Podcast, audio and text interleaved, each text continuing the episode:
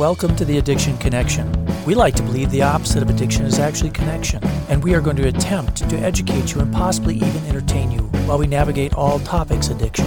Hi, I'm Dr. Kurt DeVine. And I'm Dr. Heather Bell, and we both provide primary care and addiction services. It's our goal to help you learn more about the disease of addiction and its treatments. Welcome back to the Addiction Connection. This is another one in a series. We're closer to 100 now than zero. Yeah. And today is another one of our drugs that, although they have really good indications for use, they do have some indications for misuse. These are our quote unquote safe drugs, Today, we're going to talk a little bit about mirtazapine. aka Remeron, which Yeah. is so bizarre to me. I mean, if you look back at a lot of these medications and you look forward at the ones that we're going to keep coming up with magically, a lot of them are the sedative sleeper type medications, which, if you're looking at the correctional settings, makes sense. So, but this is one that in a million years I had never even thought of. Yeah. But I don't know. Trazodone is more common, although this one to me sounds like it's more fun. Yeah. So I'm going to make you talk about what kind of structure it is because I want to see if you can say this. Um, I had to type it out, so I was practicing. Anyway, so it was first introduced in 1996. Um, okay, mechanism mechanism of action. I can't even say mechanism. How am I going to say this word? Piperazidazepine. Piperazidazepine. Piperazid piperazindazepine. Anyway, Anyway, it has a different structure than any other antidepressant. yeah. So it's a kind of a different looking thing. We can't really show you a picture because this is just audio, It's all right. Nobody really. but it actually I guess some people probably do know the chemical structures. but it enhances that central noradrenergic and serat Serotonergic. activity by blocking alpha 2 receptors and selectively antagonizing the 5-HT2. and 5-HT3 receptors. I thought it was interesting that uh, the 5-HT2 actually is involved in appetite suppression. which is why you gain weight on Remeron. So you so, so you block that and suddenly you gain weight. right, but it's it's very similar to an SSRI, which you don't know. It's not on the normal SSRI list when you think about it, but one of the interactions that we'll talk about here in a minute that's important. Yeah. Um, but then the noradrenergic is also important when you're starting to talk about uh, side effects. Yeah, and of course it's got linear kinetics over Of the course. normal. Of course. I, I'm talking like I'm a biochemist, Which you're not. which I'm not. um, but uh, over normal dosages, linear kinetics. So with a peak plasma level right around 2 hours. Which is so interesting to me because the half life is 20 to 4 hours. 20 to 40 hours Yeah, go- excuse let's go me. with let's go with 40. 20 to 40 hours. Yeah, and steady state in about That's 5 long- days. five days. But they did say in some of the stuff i was looking at that it can hang around for a long time. It does. it does. You know, the metabolism back when I was in medical school, which was 6 or 8 years ago, plus 30 uh, you know, this whole P450 thing wasn't such a problem because there weren't so many of those drugs back then. Now it's like everything's a P450 metabolism. So excreted in the urine. so this is one of those affects both you know liver and kidney so if you have bad liver or kidneys you have to watch your dosing and use lower doses pull it back, especially in the elderly. so we need to lower your dose That's hilarious. Does it go in breast milk? I don't know. Hmm. Nobody knows. Nobody They- knows. It's not been really studied. But in pregnancy, pregnancy category C, I thought it is it three? See, but nobody uses any of the denotations for pregnancy like that anymore. There's like, yeah. So it's Anyway, don't use it in pregnancy. It's not recommended. Right.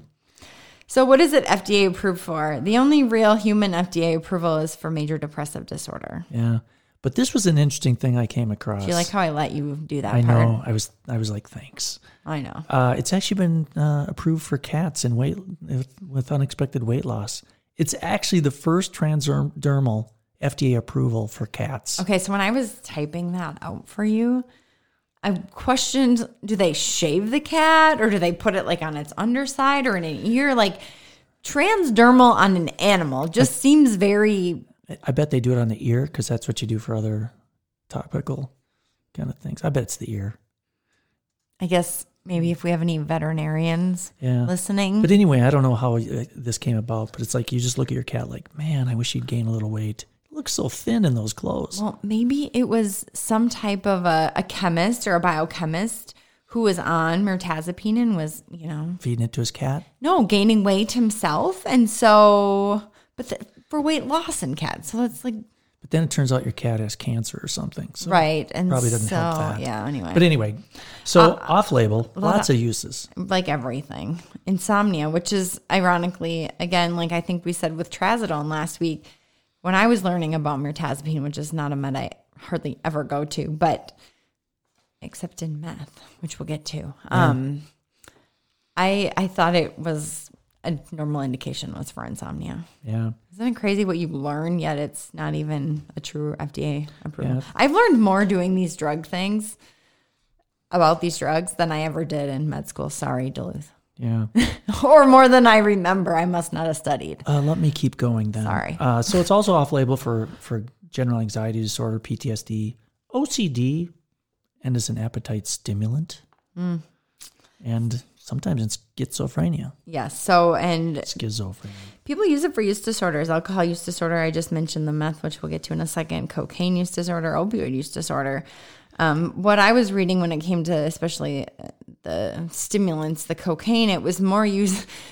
People will often abuse it when they're especially using cocaine because it helps set off some of the overstimulating effects sometimes if they overshoot their cocaine dose to bring them down. Wow. So it's been known, and this is, of course, in rodent models, in case your rodent is taking this, that mirtazapine attenuates psychostimulants, psychostimulant induced behaviors, right? So, Like I just said, it brings down the high. yeah, so it's basically that whole thing, you know, where you can kind of mellow it out. So you can do it in humans, but especially in rodents. Well, and when we were talking about meth use disorder on one of our echoes, we did talk about this. Is you know they've tried to study lots of different medications to help with patients who have methamphetamine use disorder because there is, of course, no MAT specifically. And I have used this in two separate patients quite successfully. Yeah, interestingly though, and although it's still under investigation, uh, there's been no large scale clinical clinical trials that have come out yet. So again, off label use. off label use. Okay, so interactions, MAOIs and SSRIs for both basically the same reason. MAOIs, the hypertensive crisis, which is very similar then to SSRI, serotonin syndrome. Usually it's high doses because how many patients are on both uh, Remeron and an SSRI?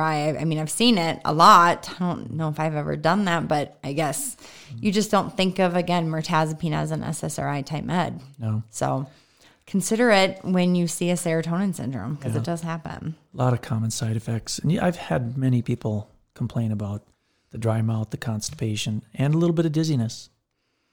Less com um, obviously drowsiness if it's used Yeah. for insomnia, but less common side effects, bad dreams. That's a you know a foreshadow to coming up. Um, palpitations, decreased libido, raised triglycerides, hot flashes. Yeah. Yay! But of course, it's that severe side effect. And there are other antidepressants that do this as well, the severe agranulocytosis. One in a thousand. I didn't think it was that common, but I didn't think it was that common. And you said that was similar to other SSRIs, uh, other antidepressants. other so in general antidepressants. Yeah. That's still really high. Yeah. I mean, it's something worth thinking about. Now, of course, the black box, which a lot of these medications have for depression, of course, is that suicidality in peds and young adults, and it, and mostly it is young adults generally. Correct. So, if someone is overdosing, one thing that was interesting that I was reading is this looks like sepsis. They get fevers, chills, they get kind of the shakes. They, they they just look like they're getting septic. They're very sick. They look like they have an infection of some kind. Can be a side effect overdose. Mm.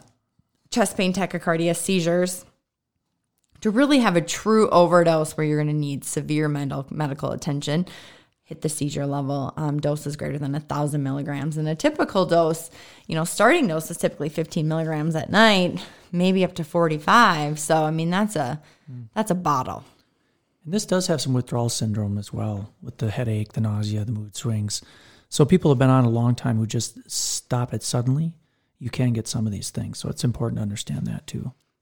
There you go. How is it abused, Dr. Bell? Okay, so I'm going to do a little quick shout out to our director of nursing at MEnD Correctional Care, Michelle, because she literally just texted me and said, yes, the what it, the street value, the the in jail name for mirtazapine is the Remy's. The Remy's. Like we kind of thought, but We, I guessed it. it's officially a Remy. Thank you, Michelle. So most people just take it orally. Uh, a couple places I saw where people were trying it other formulations, snorting it. They basically said it feels like chili powder in the nose. And I don't know who's ever snorted chili powder, but maybe when you're making tacos, you get some in there. My but, guess is you only do it once. right. And it's like, won't do that again. Um, most people use their first, uh, abuse their first mirtazapine when they're in rehab. That was the kind of common thing I found. And why do they abuse it? Well, there's a bunch of stuff. It's kind of a it enhances some of the psychoactive drugs. And I I came across lots of different things where people would take Remeron with with marijuana, they took it with this and that. Ecstasy. Ecstasy, and- bunch of different things, uh, especially on Reddit and Ar- Erowid. Yes. So dream enhancement. So that whole side effect is bad dreams, but some people like it. Um, dream enhancement. Uh, very similar to um, like the gabapentin. Yeah. It kind of has that same alcohol binge effect to some people. But a lot of people described it almost as a dissociative hallucinogen at high doses greater than 200 milligrams. Yeah, then when I when I read the guy said I noticed walls melting, a type of hallucination distortions like transparent voices. I don't even know what that means. No, because aren't all voices transparent? Because Yeah. it's just air. I read that and I thought this guy's messed up already. So Street value. This was high. 30 to 45 bucks. I, there's no way. I know, right? You can get one from a doctor and it's about $2 a pill out of the bottle and the like high end if you buy it cash. Not that That I found like that information, but um, Yeah. So in corrections, but well really why do people I mean just kind of like trazodone, it's not scheduled, so people abuse it because it's easier to get. But um, one place I saw when I was looking at different addiction treatment places is that some people use it as just to get this feeling of relief. Like they, it's not quite the the high of over sedation or a high of euphoria. To some people, it's more of this just feeling of relief. one of the inter- interesting things I came across was the combination of mir- mirtazapine and venlafaxine. And the vaccine. Venlafaxine. God, I cannot say that. I gotta, I gotta practice that.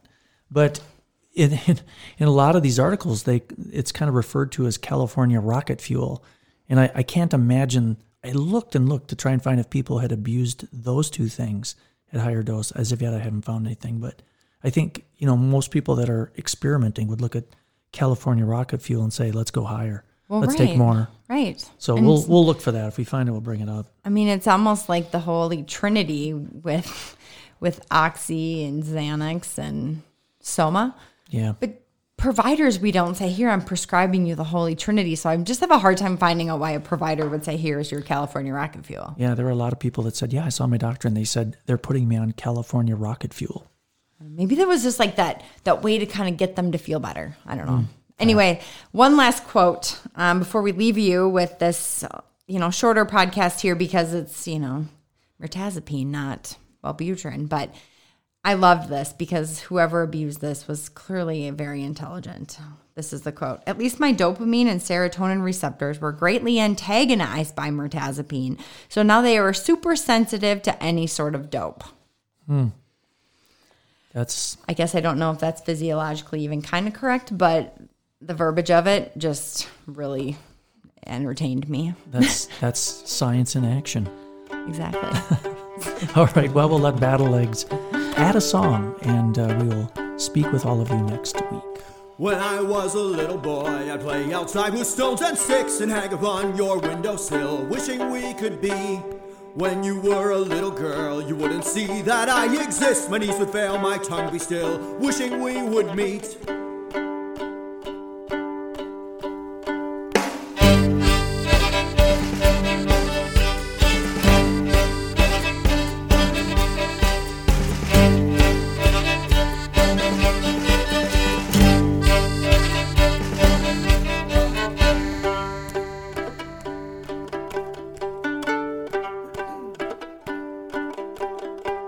I grew up smart but not so wise. That's how a restless mind begins. Stealing, drinking on the curb, forgetting we could be.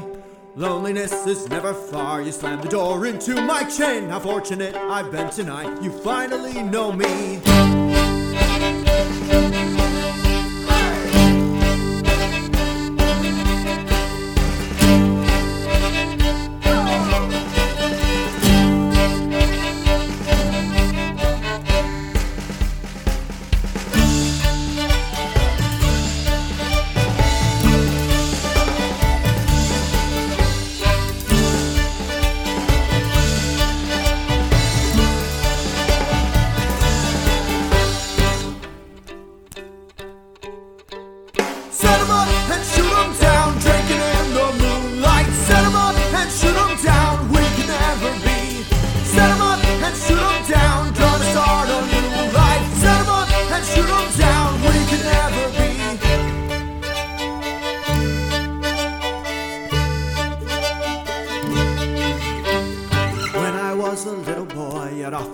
From outside to hang upon your windowsill, wishing we could be.